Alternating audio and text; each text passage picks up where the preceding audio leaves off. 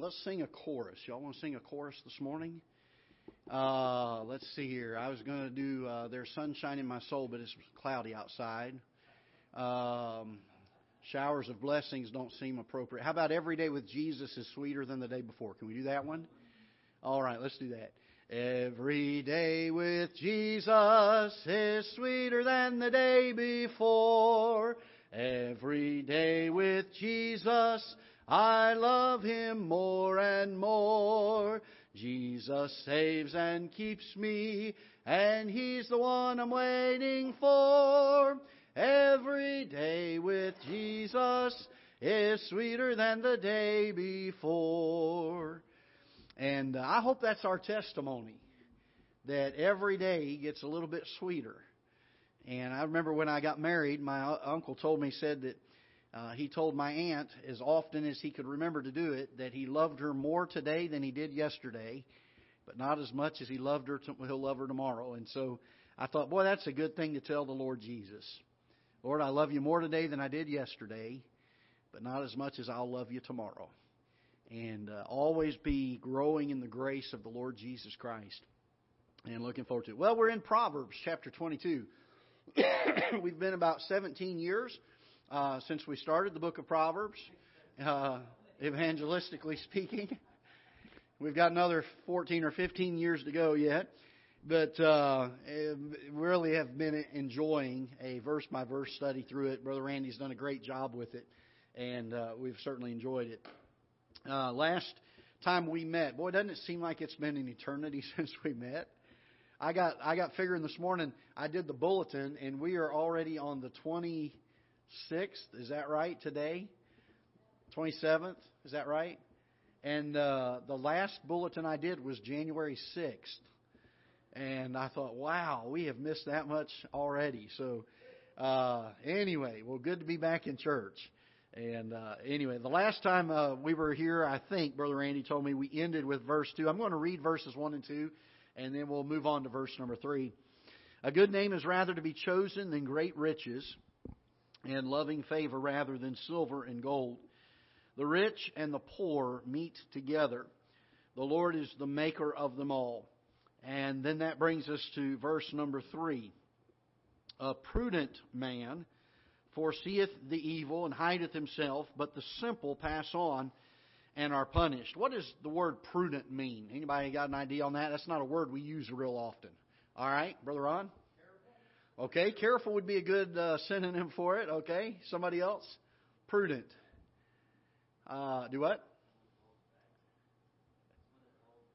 Someone that holds back. Okay, probably the the response from being prudent. Yes, Pam. Yes, absolutely. Yes. All right, prudent. Anybody else got an idea? Okay.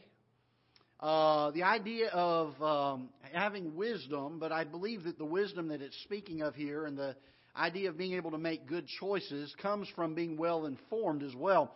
As we read the verse, I want you to look at it with me in verse number three. A prudent man foreseeth the evil. The Bible teaches us very clearly that we are to walk circumspectly, and the idea being that we're to be constantly looking around. Uh, the fact that there are responsibilities that God's given to each and every one of us, not just uh, pastors and not just uh, missionaries and evangelists, but every person that is saved uh, has been given a responsibility by God. And the responsibility is this that we are to reach the entire uh, world in our generation.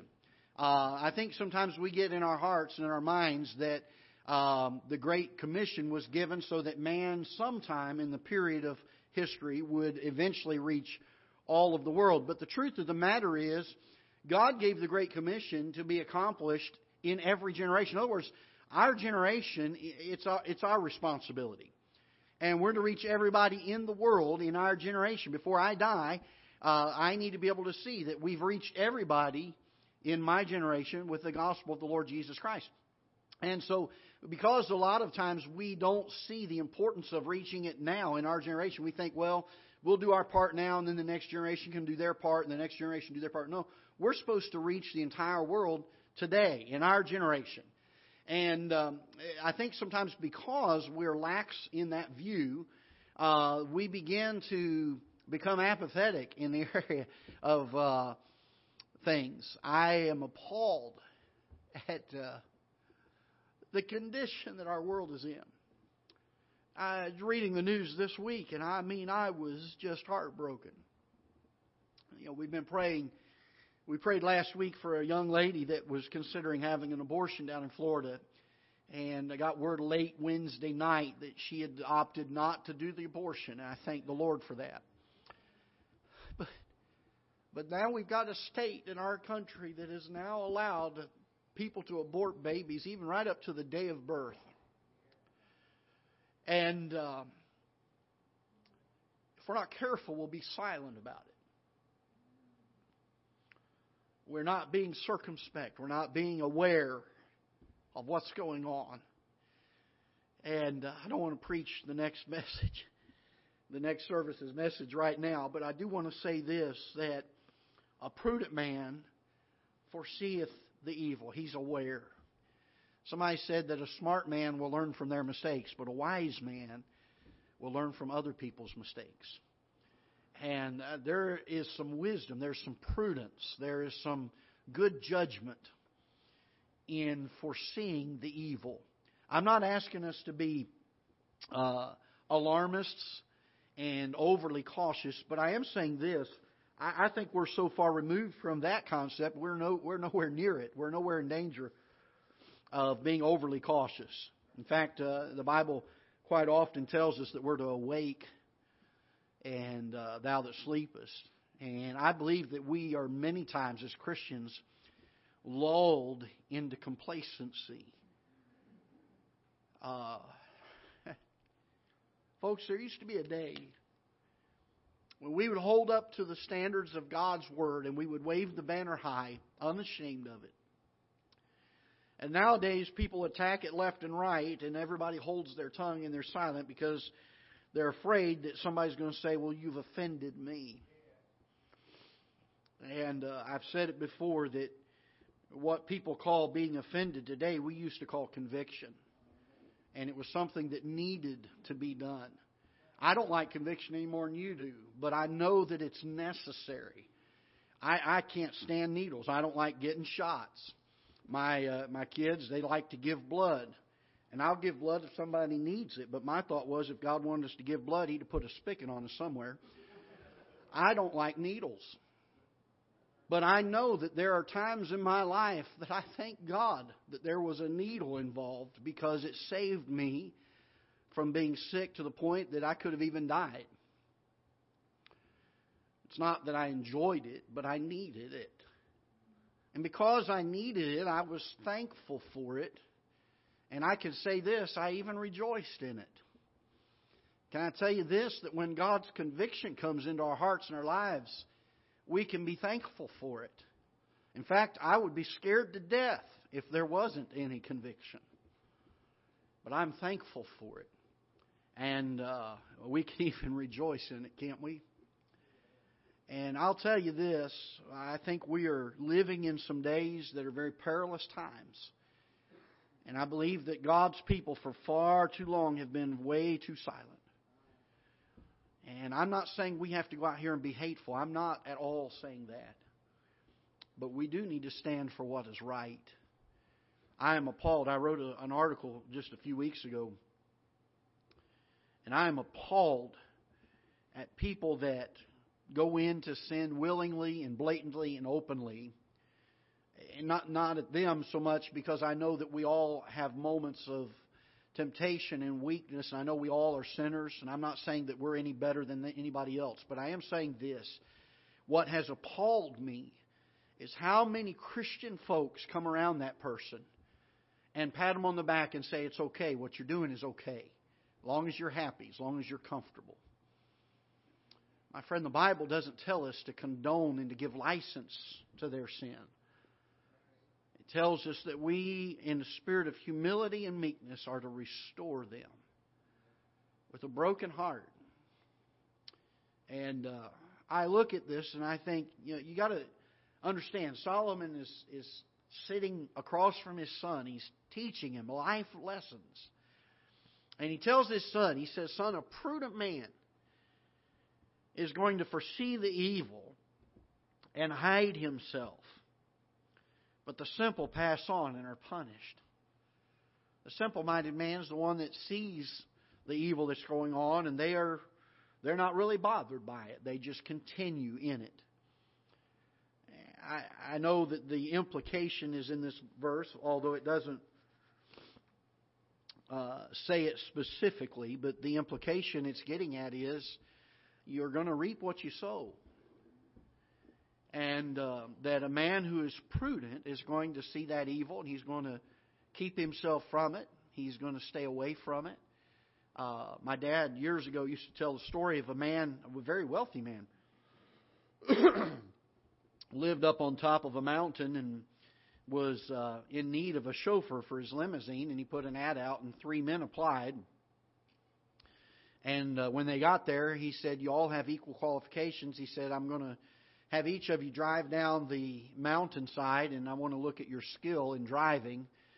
And the first one gets in, and boy, he is hugging the uh, edge and going down as fast as he can, and he skids the tires just to where they come right to the edge, and and gets down that mountain with great skill in, in, in his driving. And the second man says, "Boy, I can do better than that." And he gets out there and he skids, and boy, he's even beating the other man's time. He's right out there on the edge, and he knows just how far that car can go before it falls over the edge of the cliff.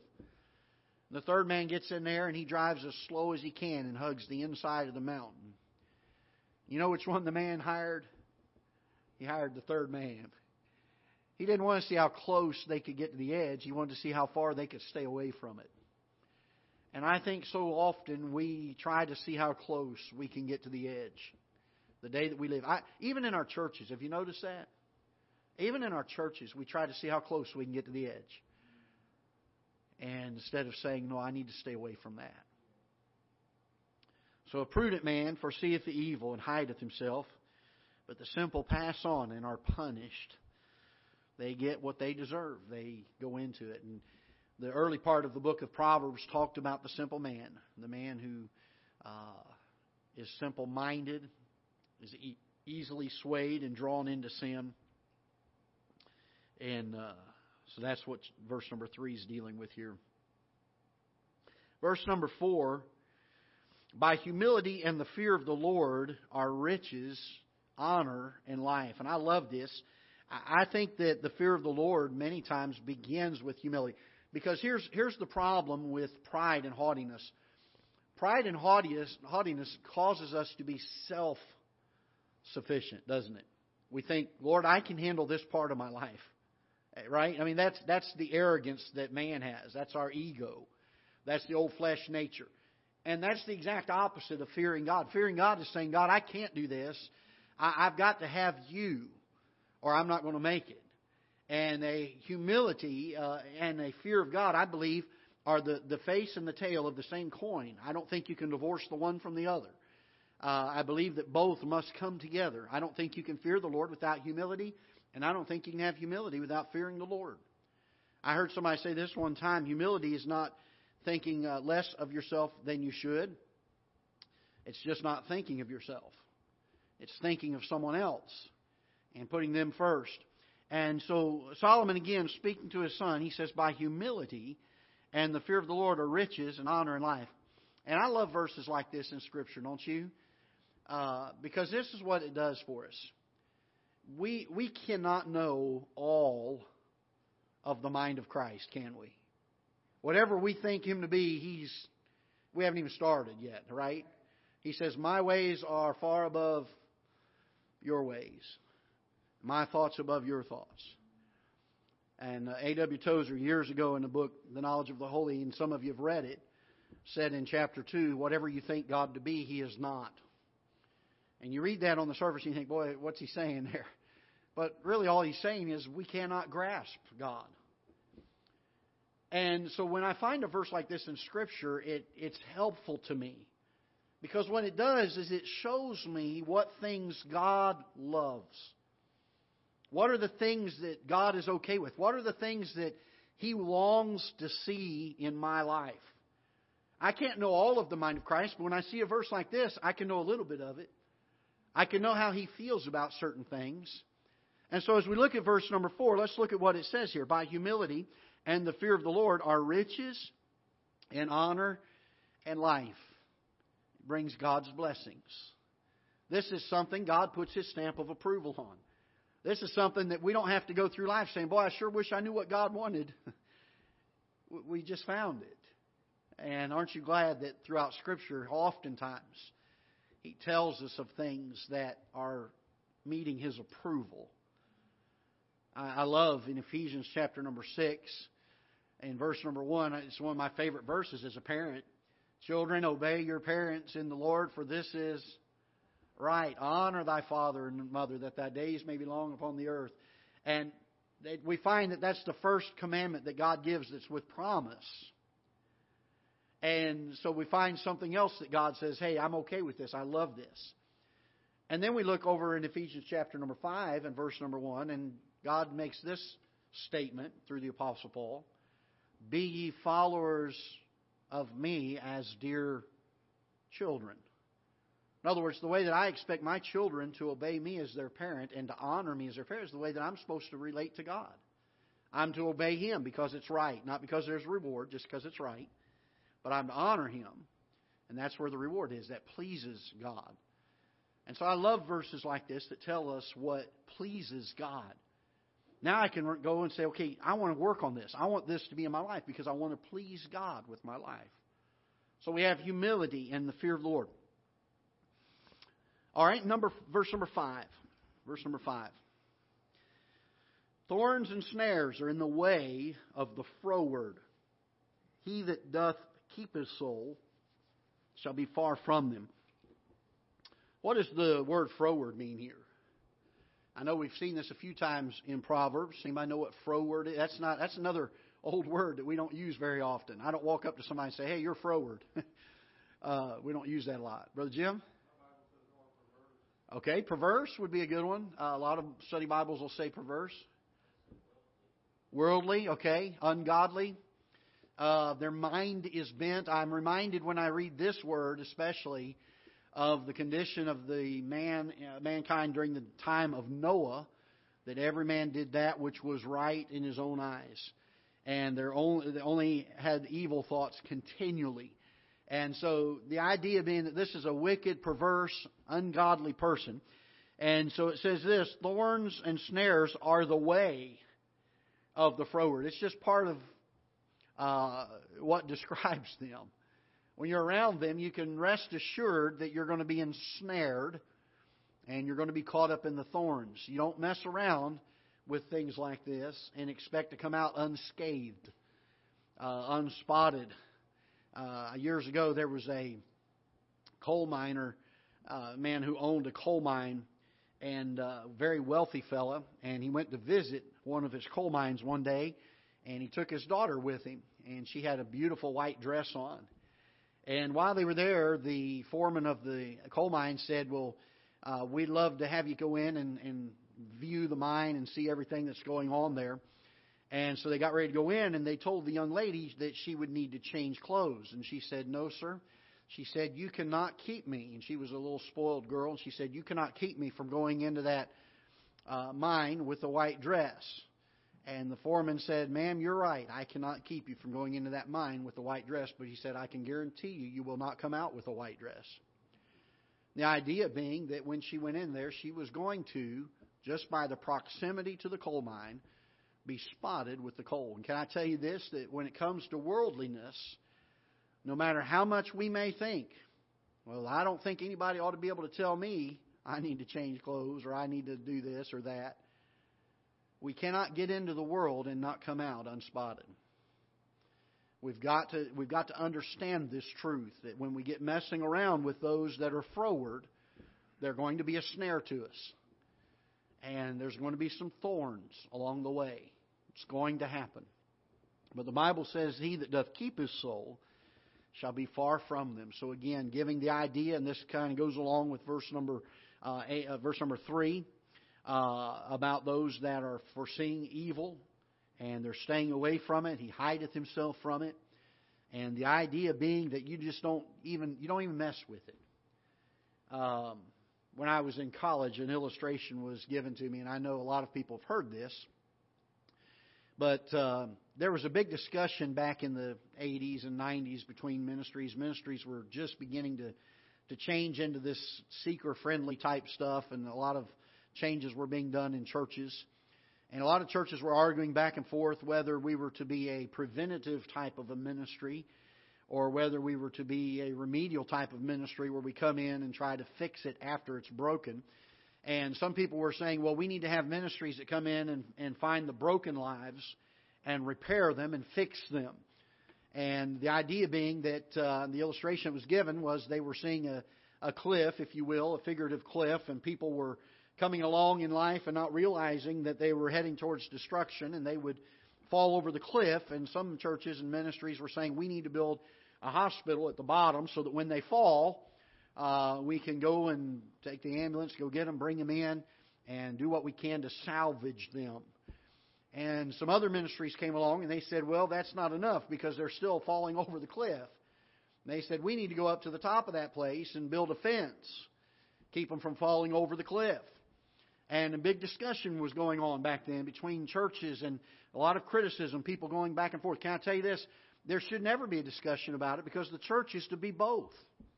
A church is supposed to give forth the principles of God's Word that keep us from sin. But we as God, as as man and, and with the old flesh nature in us, we find a way, don't we? To climb over it or dig under it or go around it. Uh, they don't build a fence high enough sometimes to keep man. And so there are times that we'll still fall over that fence. And there better be a ministry there at the bottom to help pick up the pieces as well and put us back together. And a church ought to be both. But can I tell you this? This is the problem I think that we find with that illustration and with Christianity is so often we put the fence right at the edge of the cliff.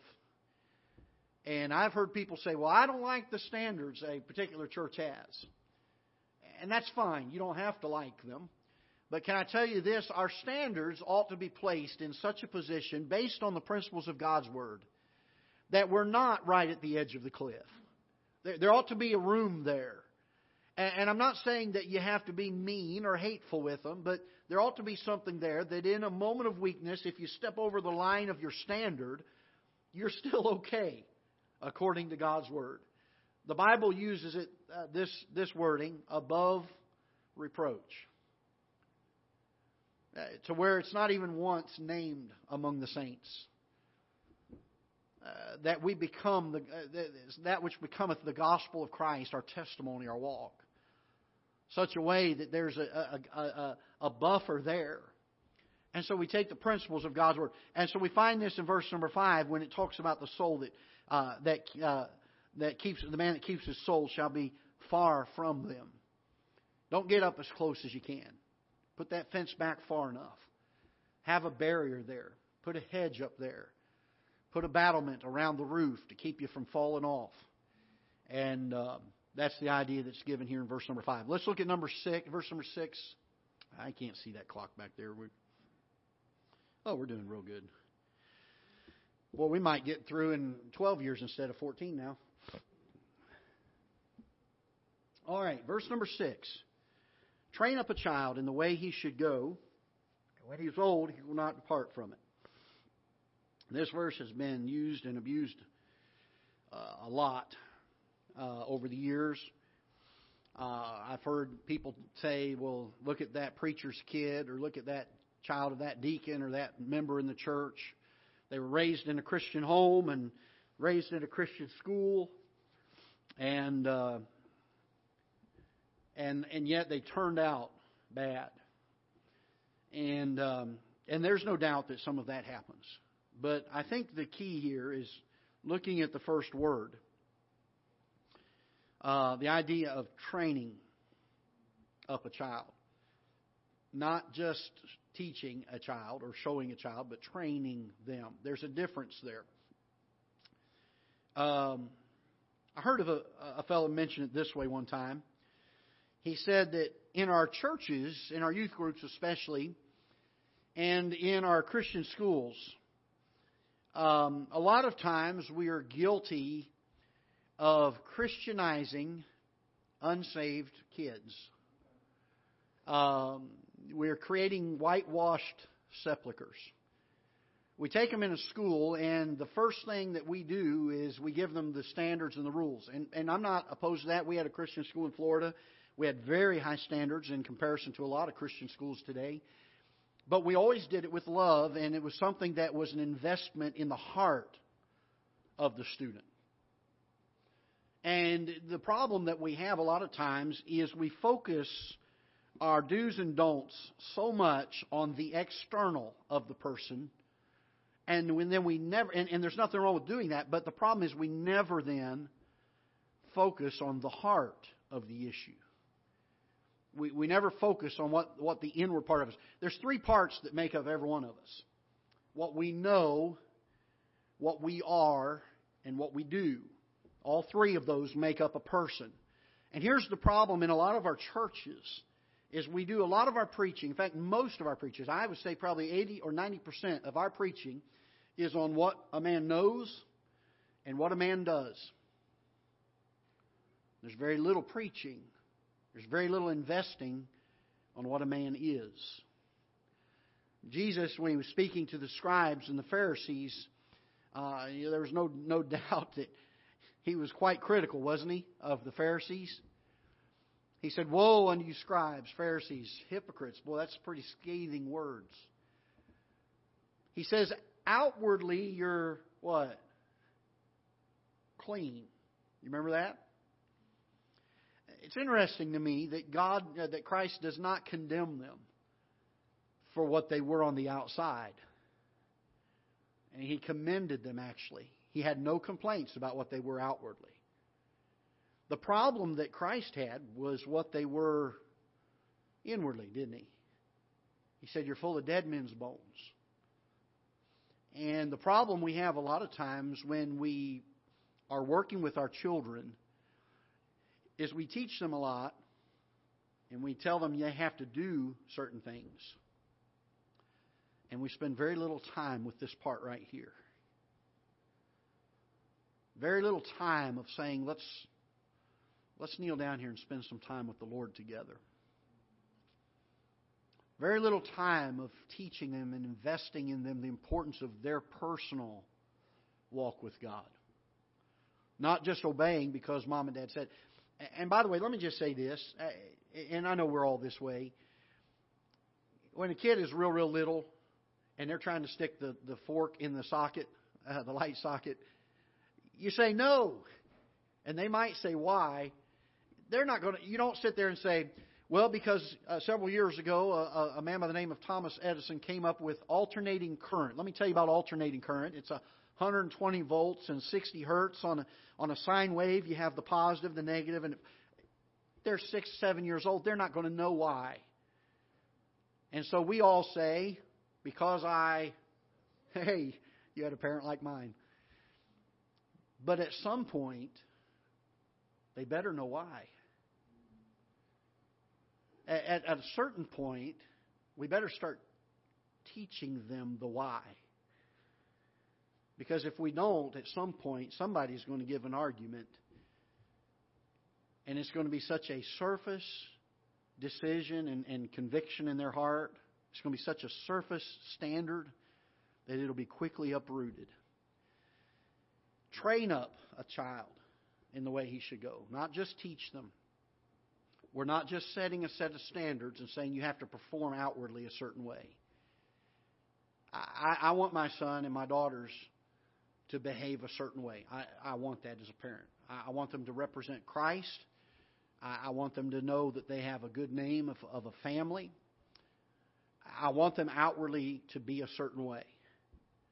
I, I want them certainly to know some things about Scripture. I want them to be knowledgeable.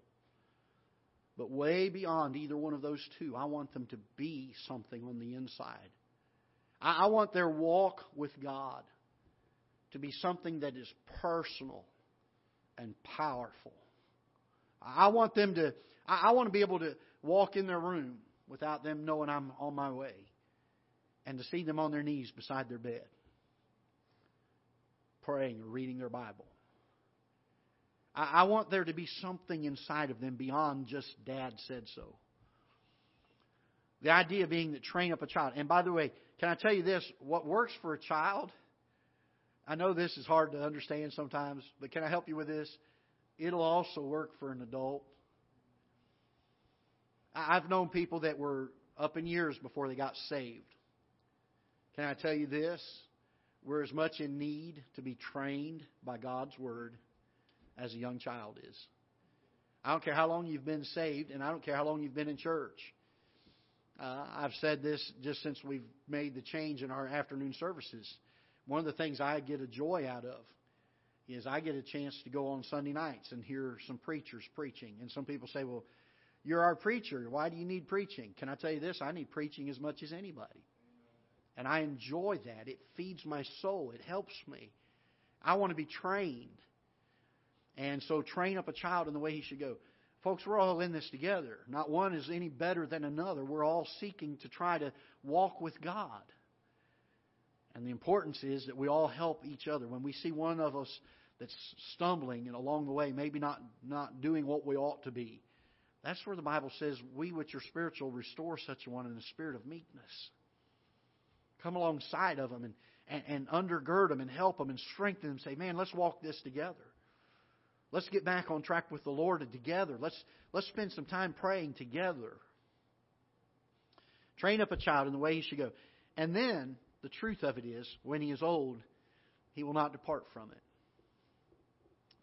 I've never seen anyone that's walking with God the way that they should that's ever departed from it. And over the years in counseling folks, there are times people come to my have come to my office and said, Pastor, I don't know, uh, we're having problems in this area of my life. Uh, I had a staff man just a few years, about eight or nine years ago, come to me. So I've had a problem for a number of years, and in fact, the last two churches I've been in, I've talked with the pastor and been struggling with this in my life. And um, first question that I ask is how's your walk with God? I found this usually, I, probably I would say about 70 or 80% of the people who came to counsel, the one session was all it took.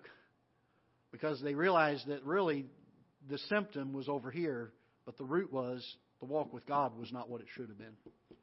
And when they took care of that, everything else seemed to take care of itself. I, I think the Bible says something like that, doesn't it?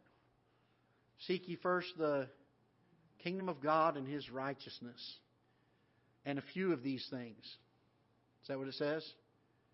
Some, some of these things? How much? All of these things shall be added unto you. The Christian life is really simple. It's, it's hard, but it's simple.